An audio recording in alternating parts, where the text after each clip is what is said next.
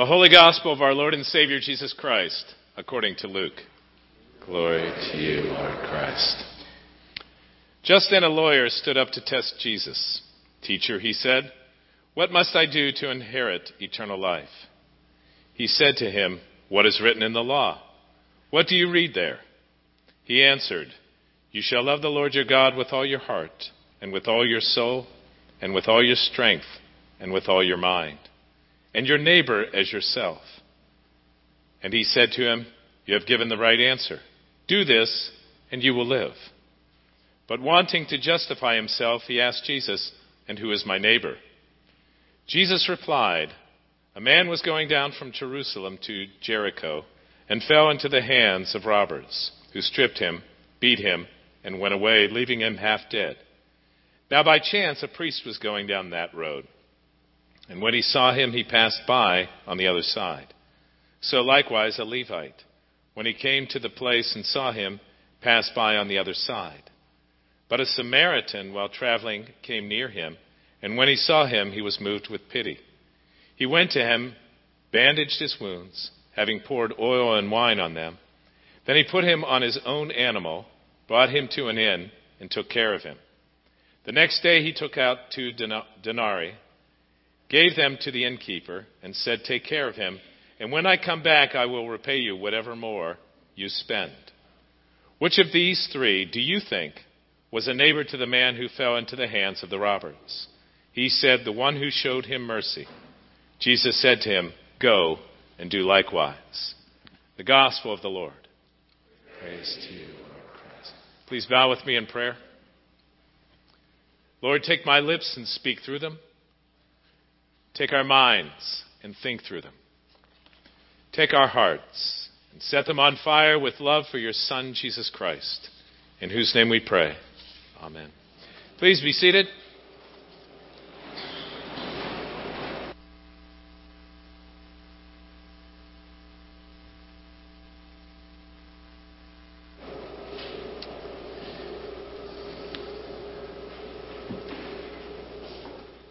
You know, if you spend any time watching television these days, half an hour, an hour, or longer, I guarantee you that you will see at some point a commercial that is trying to sell you car insurance.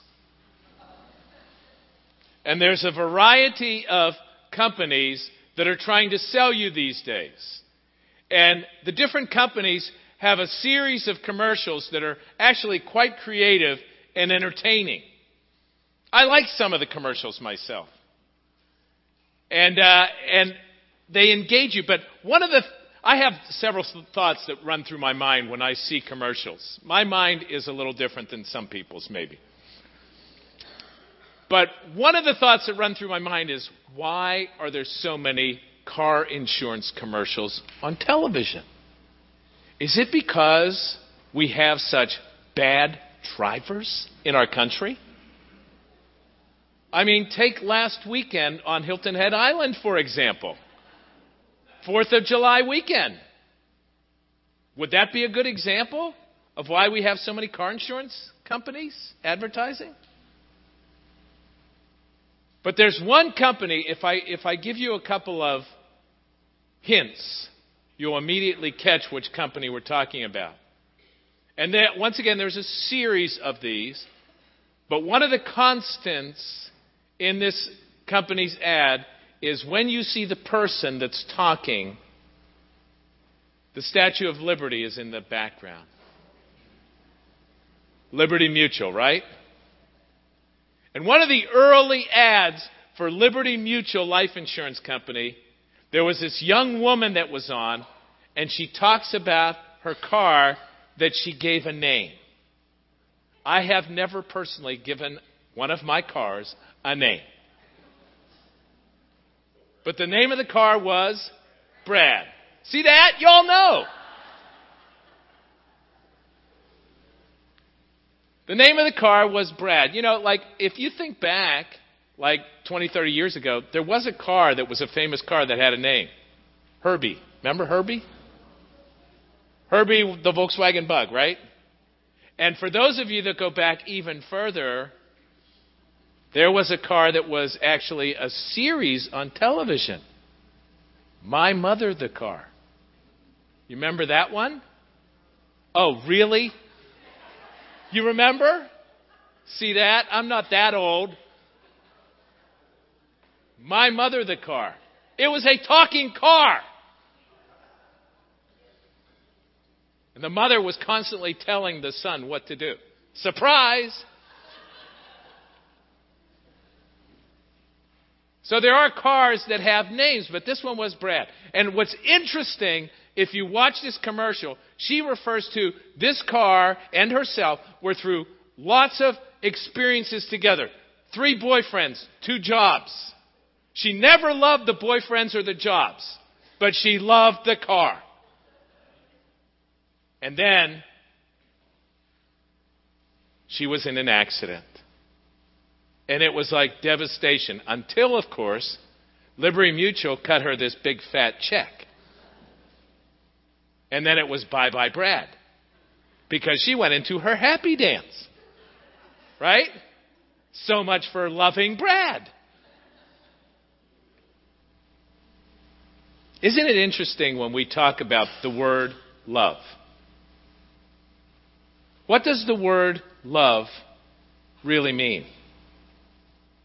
What does the word really mean in our culture?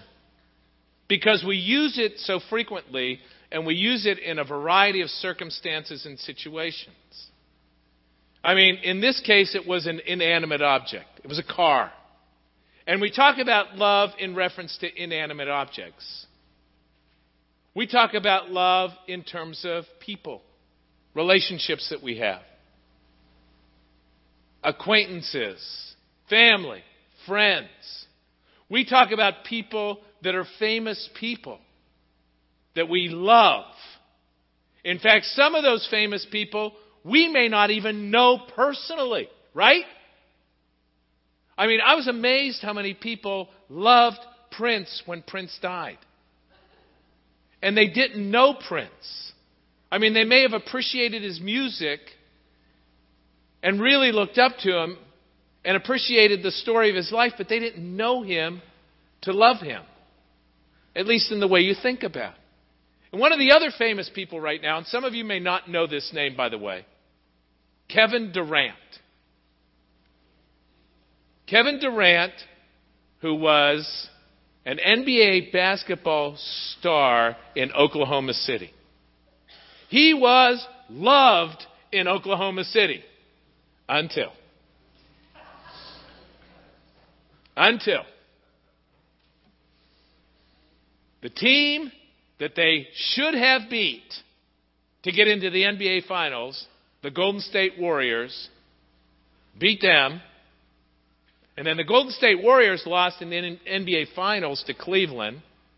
So the Golden State Warriors went after Kevin Durant, and Kevin Durant signed a huge contract. Once again, money is involved here. And the people who loved Kevin Durant so much so that they went out and bought a jersey with his name on it, you see them burning his jersey on news clips. What happened to the love? What does love mean? I'll love you as long as you do what I want. I'll love you as long as you bring me pleasure, help my team win, do my bidding. And what some people forgot about with Kevin Durant is that when Oklahoma City faced disaster, he gave them a million dollars. How many people do that?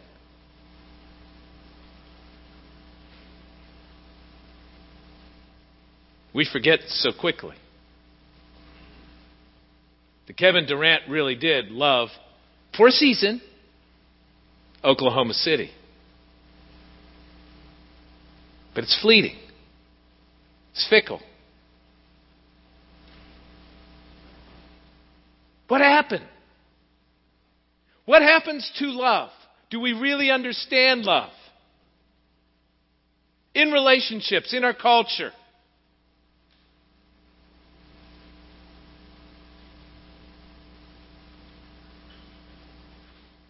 And when it comes to faith, when it comes to faith, do we really understand love? I mean, is that even what we understand faith to be? Isn't it fascinating that in this dialogue with this man that Jesus encounters, that this man comes up to Jesus and says, What must I do to inherit eternal life? And Jesus says, What do you think it's about? And what would people say today? By and large, what would people say today? Believe in God, be religious, go to church,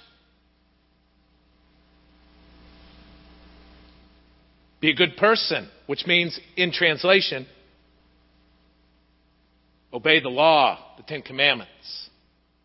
All kinds of different understandings as to what it would mean to inherit eternal life or go to heaven.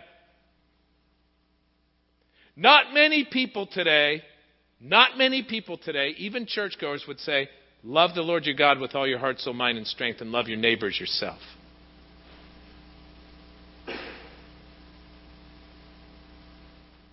That sounds like too much of a commitment if you really understand it, if you're really honest.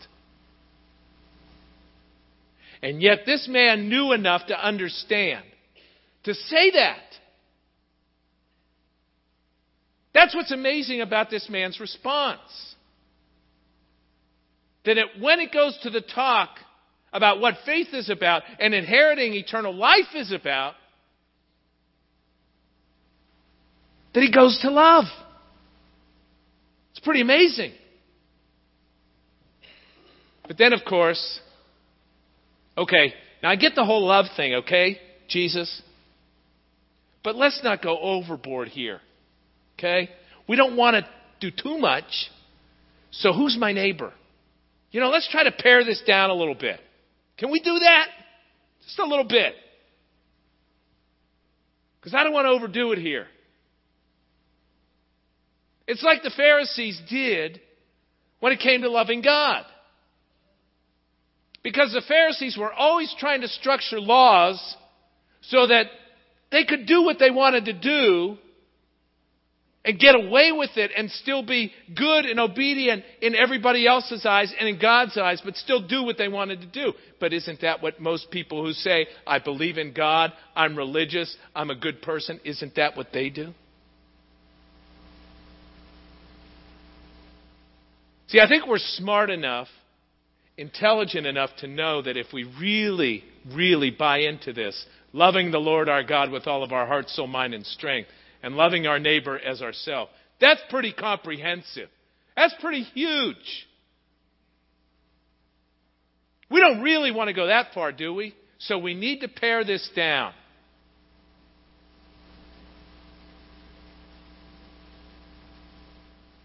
That's what the man was trying to do.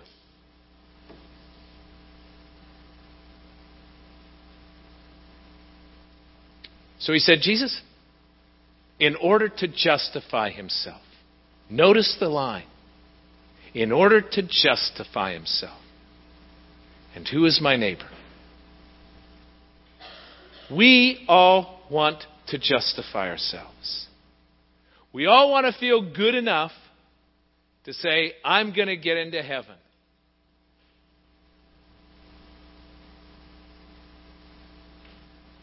I go to church just enough. I believe in God. I'm a good person. We justify ourselves. We make up the rules. Oftentimes they fit my standard, my way, make me feel good about me.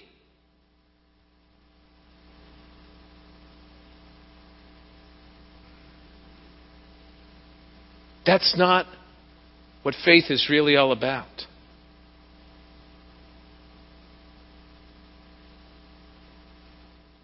What faith is really all about is this love relationship that has depth, that has power, that has commitment.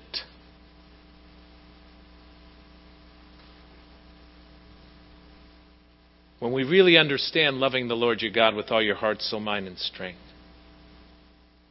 It's not just the basics of the law where we have this little box that we want to fit everything in. that's really easy and convenient we can just put on a shelf and say, I'm good, I got this. And when Jesus gives the example that he does, he doesn't even use the lowest common denominator. Did you notice that? When he tells this parable of the Good Samaritan, he doesn't say, Well, there was this good person. Or there was this guy who went to, you know, he, he wouldn't say the word church back then. He would have said synagogue or temple. This guy goes to synagogue or temple once in a while. And he's basically a good person. Jesus didn't say that. Notice what he, what he said. there was this man traveling, and he gets mugged. Let's use modern day terms here. He gets mugged. And he's laying there bleeding. He's a mess. And this priest walks by clergymen. One of the guys in the white robes on Sunday mornings, you know, us. And he keeps walking. He doesn't stop. Doesn't want to be inconvenienced. Doesn't want to risk himself. And you wonder what the people that are listening are saying. The man that asked the question he might have even been a priest because he knew the law. Maybe he was getting a little uncomfortable. The reality is is that on Sunday mornings I look really good. I got the white robe on, my dress, right? I don't go out like this. But I look really you don't know what's on underneath here. I might be going golfing later. Right, David?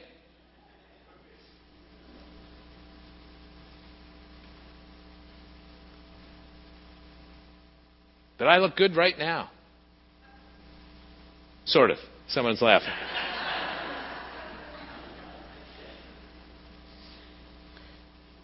the reality is is that the priest didn't get it. Jesus wasn't just using the lowest common denominator. He was choosing someone who was supposed to understand the depth of the law, love.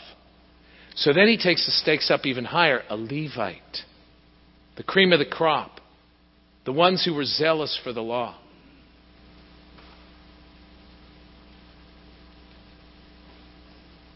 And he doesn't stop either.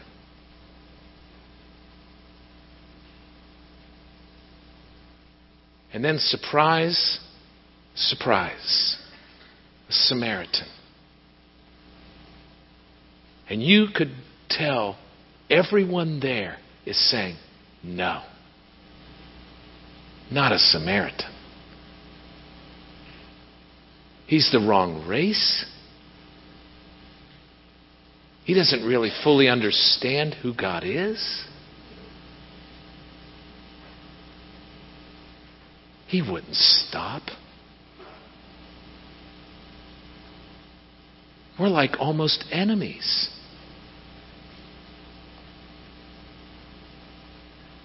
And that's the one who stops. He risks. He inconveniences himself. He gets messy. And make no mistake, we minimize sometimes what this Samaritan does. He probably had an agenda, he probably had a timetable. He was willing to take the time, get messy, use resources. You know, we're told in the story that he put the man on his own donkey. You know what that means? He walked, took extra time, paid the innkeeper, said, I don't have everything I need, so I'll pay you more when I come back.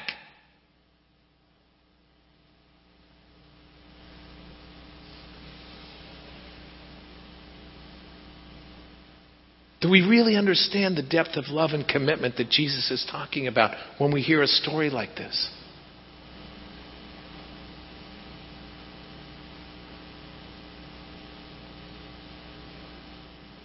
Because everyone there is saying,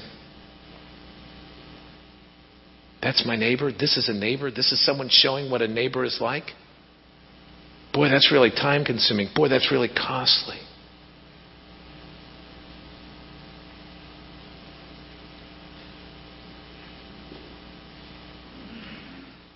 Think about this week.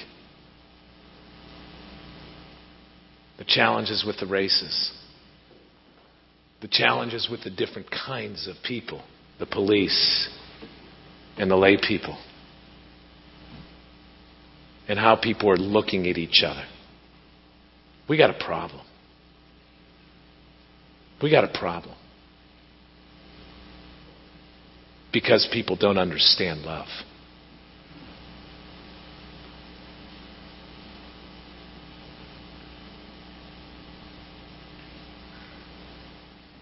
You can be self centered and be a legalist. You can be self centered and be a blatant sinner who doesn't care about anybody but themselves.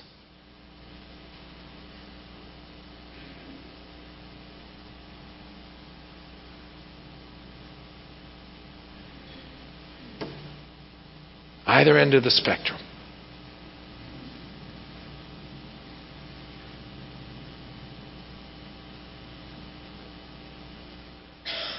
So Jesus says the Samaritan is the neighbor and blew everybody out of the water. He says the one who shows mercy. That's the one who really understands love. The one who shows mercy. The one who stopped and got messy. The one who committed to return. The one who took time, emotion, swallowed his pride use this resources?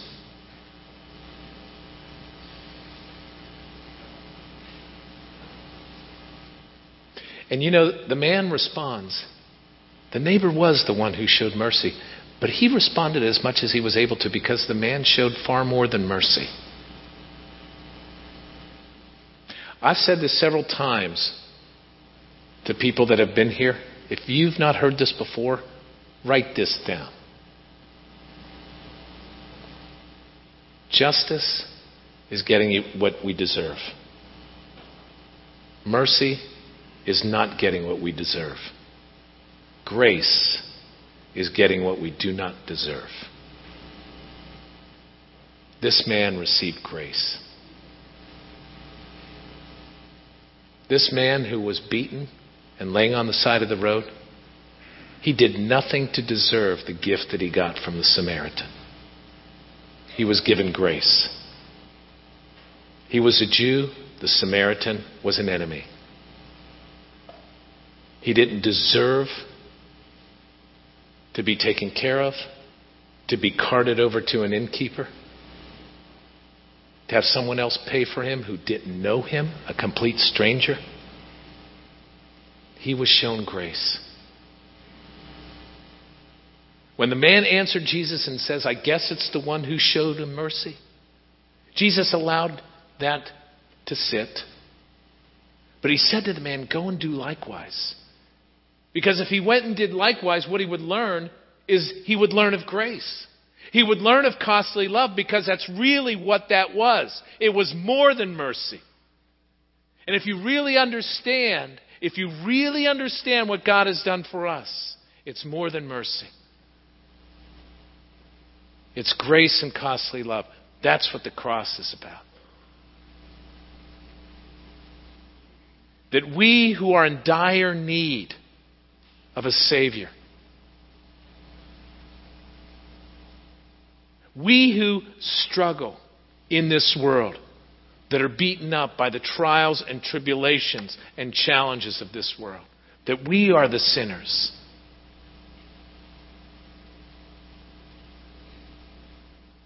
that Jesus Christ came and laid down his life. He did more than risk, he laid down his life for us and became our Savior so that we might know the depth of God's grace and his love.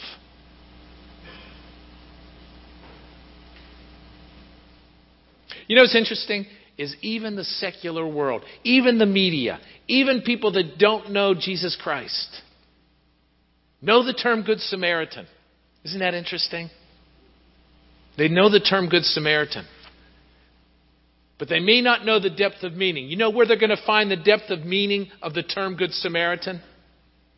From people who understand who Jesus is, why Jesus came, and begin to truly, truly live it out. That we as Christians who know Jesus Christ live as the Good Samaritan. In fact, even more than that, live as Jesus Christ. And share the gospel to a world that's desperate by our lives and by our words. Because we live in a culture that's broken.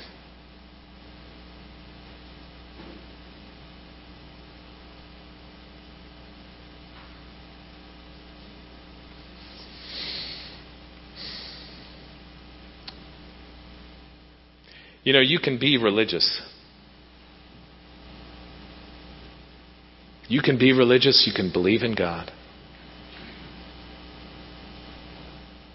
And you may understand nothing about grace, about forgiveness, about sacrificial love.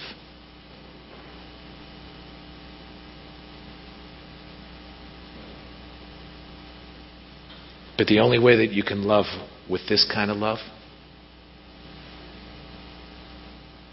is if you truly give yourself to the Lord wholly and completely.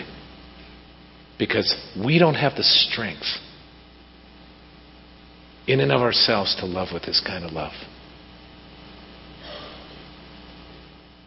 To love the Lord our God with all of our heart, soul, mind, and strength. To be so filled with that kind of love, we need to empty ourselves and be filled with the Holy Spirit and be transformed by His grace. That we have a hunger and thirst for Him. Because we can't love with this kind of love. The kind of depth, the kind of commitment, the costly love that it takes especially in a culture that is so broken. We can't do it in and of ourselves. We need Him.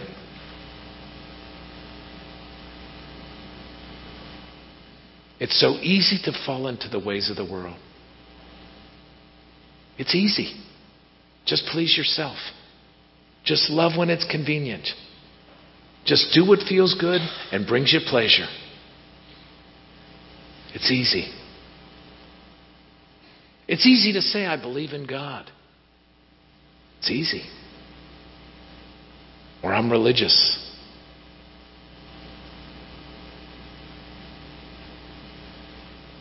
But the only way that you can really say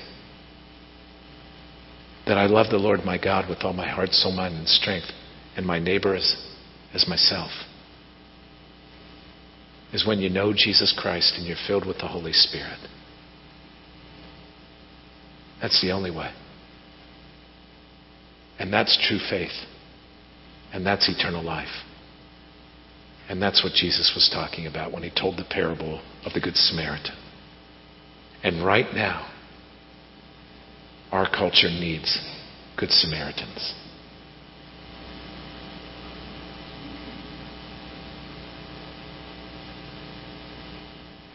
Let's pray.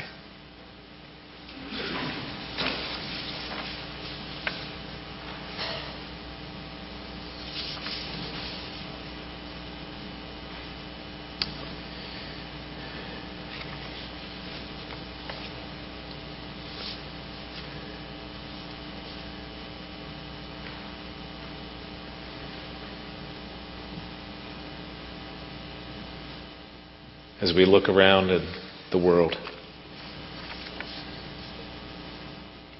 as we watch the news, we are more than aware of a broken culture and a broken world.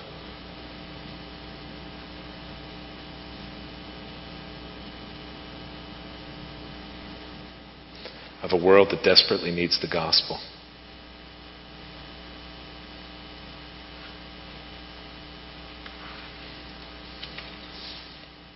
of people that take serious the cross of Jesus Christ.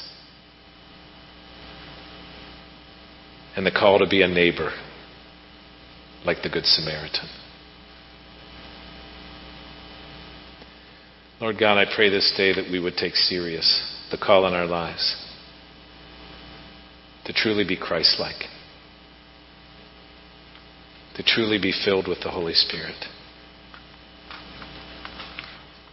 to take the great commandment seriously, to love you with the whole of our being, that we might be transformed by your grace and your love and the power of your Holy Spirit, that we might be empowered to truly love our neighbor as ourself.